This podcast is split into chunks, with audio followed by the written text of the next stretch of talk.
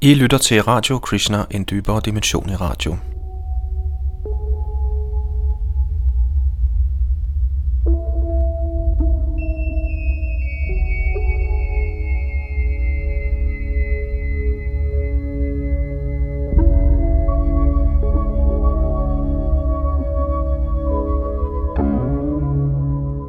Biokemi. Videnskaben opdager Gud – her er en artikel i vores nyhedsblad Nyt fra Hare Krishna, sammenstillet af Lalitana Das, skrevet på basis af Madhavendra Puris afhandling omkring præbiotisk kemi og hans forelæsninger, han gav, da han var på besøg her i Danmark.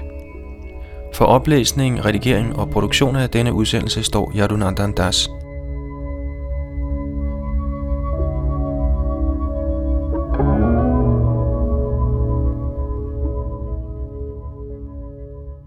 Det er nu 50 år siden, at Dr. Stanley Miller i 1953 syntetiserede aminosyre ved at sende elektriske ladninger gennem en kolbe med en reduceret atmosfære, sådan som man mener, at jordens præbiotiske atmosfære var for 4,6 milliarder år siden.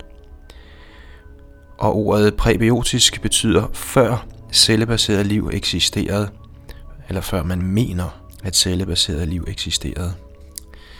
Mange mente, at dette var eksperimentet, der viste, hvordan materie kunne organisere sig selv til liv, og Dr. Millers vellykkede forsøg blev starten på en epoke af optimisme og håb, om igennem en omfattende målrettet forskningsindsats blandt verdens førende biokemikere at fravriste livet det hemmelighed.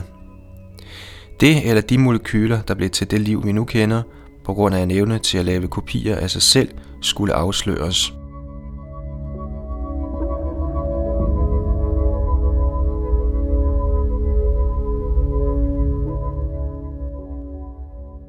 Selvom der ikke findes nogen egentlig streng videnskabelig definition af, hvad liv er, anses evnen til at formere sig som central. En levende organisme kan lave kopier af sig selv, disse kopier kan igen kopiere sig selv, osv. Biokemikernes videnskabelige udfordring var at finde ud af, hvad det første rigtige liv var, og hvordan det blev til.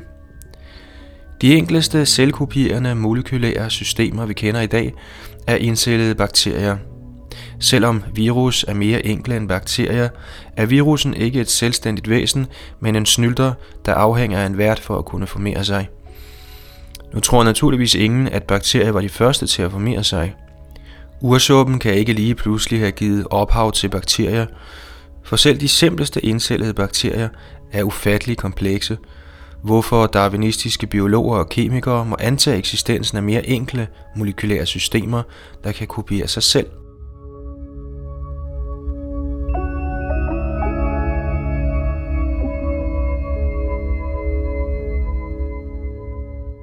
Går vi til begyndelsen, mener fysikere bredt, at efter universets formodede tilblivelse fra The Big Bang, var brintatomer det første, der opstod. Under gunstige omstændigheder fortættede brintatomer til stjerner, hvor der igennem kernefusioner opstod større atomer indbefattet kulstof, kvælstof, ilt, svovl og fosfor. På jorden og i resten af verdensrummet forbandt disse atomer sig til simple forbindelser, heriblandt de første organiske molekyler som myresyre, formaldehyd og sukkerstoffet glykolaldehyd. Aminosyre, der også er relativt simple, må ligeledes være opstået. Aminosyre er blevet fundet naturligt forekommende i f.eks. meteorer, og som sagt demonstrerede Dr. Stanley Miller, at aminosyre kan opstå, når elektriske ladninger sendes igennem en reduceret atmosfære. Der er dog stadig et stort spring fra disse simple molekyler til komplekse, selvreproducerende molekyler i levende organismer.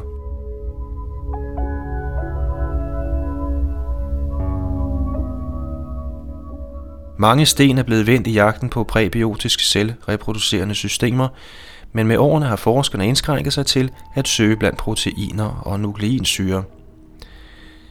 Ingen anser det længere for muligt, at det efterstræbte gådefulde molekyle skulle findes uden for en af disse to store grupper af organiske forbindelser. Proteiner er lange kæder, der er sammensat af aminosyre og forekommer i alle organismer. De enkleste proteiner består af 300 aminosyre, som der er 20 forskellige af og komplekse proteiner kan indeholde tusinder og millioner af aminosyremolekyler. Proteinerne er katalytiske, det vil sige, de gør noget. De er reelt sindrige nanomaskiner, der enten direkte forestår eller indirekte katalyserer et utal af reaktioner og funktioner i de levende organismer. Nukleinsyre, der findes i selve cellekernerne, er hovedsageligt DNA og RNA. Et DNA- eller RNA-molekyle består af en lang organisk kæde, der skiftevis består af et sukkermolekyle og et fosformolekyle, hvorpå der sidder en række nukleotider. Nukleinsyrenes funktion er primært at gemme organismens informations- og arvemateriale, men RNA har også nogle katalytiske funktioner.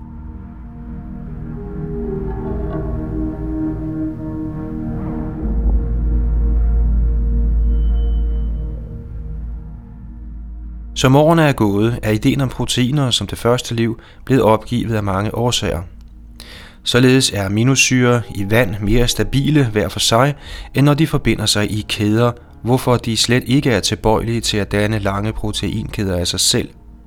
Det anses derfor ikke længere for muligt, at et meget komplekst protein skulle være opstået ved en tilfældig dannelse af en lang aminosyrekæde i en vandig opløsning, og skulle der være sket dannelser af aminosyrekæder under specielle tilstande uden vand, for eksempel ved indtørring af mudder under tørke, vil disse kæder være blevet brudt ved den første kontakt med vand.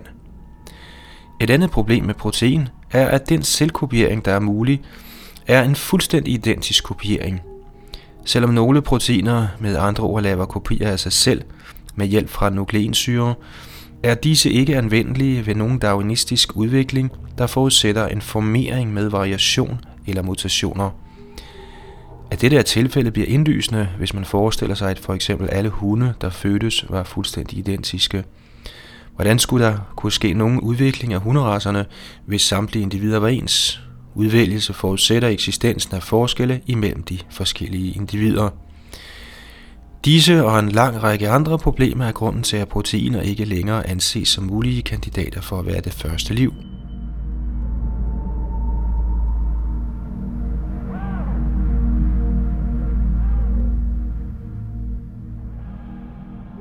Forskningen har derfor i mange år koncentreret sig om DNA og RNA. På et tidspunkt faldt DNA dog fra. Der er blandt andet store problemer med selve dannelsen af DNA, og selvkopieringen viste sig at være et endnu større problem. Af den grund har øjnene været vendt mod RNA, og specielt siden 1986, da biologen Walter Gilbert dannede udtrykket RNA-verdenen, The RNA World, har molekylære biologer verden over haft store forhåbninger til, at RNA ville vise sig at indeholde livets gåde. Forhåbningerne har til synlædende heller ikke været uden grund. Blandt andet har RNA som sagt katalytiske evner. I vores dages liv sker RNA's formering ved hjælp af proteiner og enzymer, men i en verden, hvor disse ikke eksisterede, skal RNA selv indeholde alle katalytiske evner, hvis det var det første liv. RNA's katalytiske evner gav håb om, at dette rent faktisk kunne være muligt. Endvidere har RNA egenskaben komplementaritet, hvilket gav forhåbning om, at det kunne lave kopier af sig selv. RNA har fire nukleotider, nemlig adenin, uracil, cytasin og guanin, der forbinder sig op ad RNA-strengen. Og disse nukleotider vil vi senere betegne som A, U, C og G. Komplementariteten består i, at et adeninmolekyle altid tiltrækker et uracilmolekyle, og et cytasinmolekyle tiltrækker altid et guaninmolekyle. Har man således en kæde med AACUAG osv., er der mulighed for ved tiltrækning af frit flydende nukleotider at danne komplementarkæden UUGAUC osv. Hvis komplementarkæden igen kan danne en komplementarkæde, har man en kopi af den oprindelige kæde AACU, AG osv. Et plus ved denne kopiering er til lige, at den sker med en vis variation. Der opstår altså mutationer, som der kan ske en udvikling fra.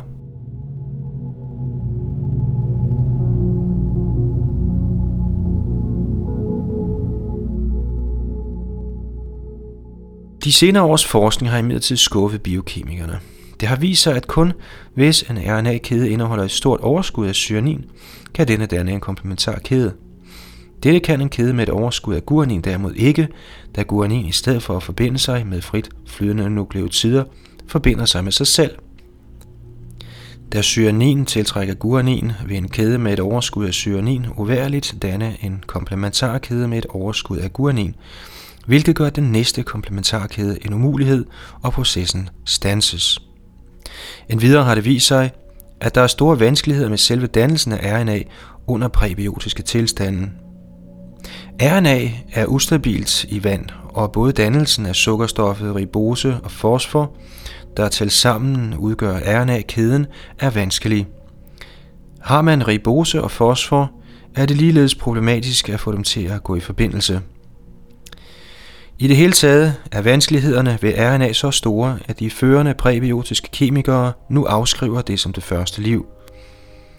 Dr. Leslie Orgel og Dr. Gerald Joyce skrev i 1999 i The RNA World Second Edition, efter at have diskuteret problemerne med dannelse af nukleinsyre, citat, Dannelsen af selv korte nukleinsyre under præbiotiske tilstande ville have været noget nær et mirakel, citat slut.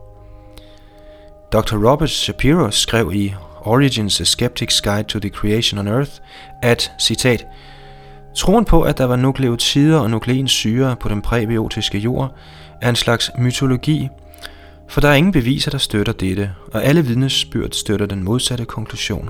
Citat slut. Dr. Stanley Miller, der blev omtalt i begyndelsen, skrev i år 2000, citat, der findes ingen plausibel måde, hvorpå nukleotider kunne være dannet på den præbiotiske jord. Citat slut. Dr. Gerald Joyce konkluderede mere end 50 års omfattende forskning med ordene, citat, som det står nu, er der ikke blevet fundet nogen plausible molekyler, der ser ud til at kunne have startet evolutionen. Citat slut. Ingen anses for større eksperter på dette felt end disse fire forskere. Specielt Dr. Orgel og Dr. Joyce er verdens absolute autoriteter inden for præbiotisk kemi og har brugt hele deres professionelle karriere igennem 40 år på at studere RNA. Dr. Orgel har igennem årene fået antaget mere end 200 artikler i de største videnskabelige journaler, såsom Journal of Molecular Evolution, og enhver, der udtaler sig om præbiotisk kemi, citerer ham.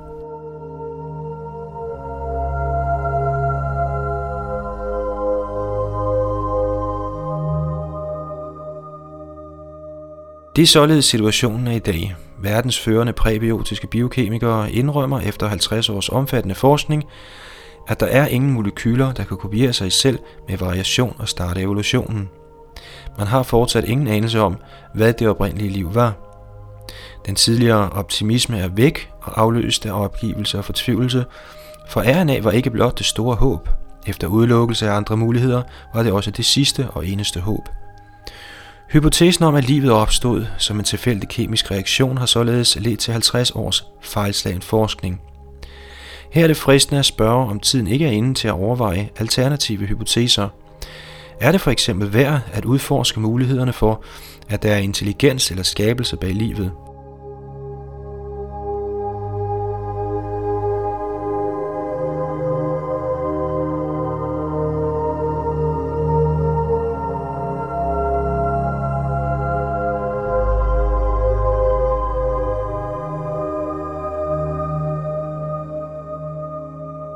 Vi har i denne udsendelse kigget på en artikel sammenstillet af Lalita Nadas baseret på Madhavendra Puris arbejde omkring præbiotisk kemi og dannelsen af de første livsformer.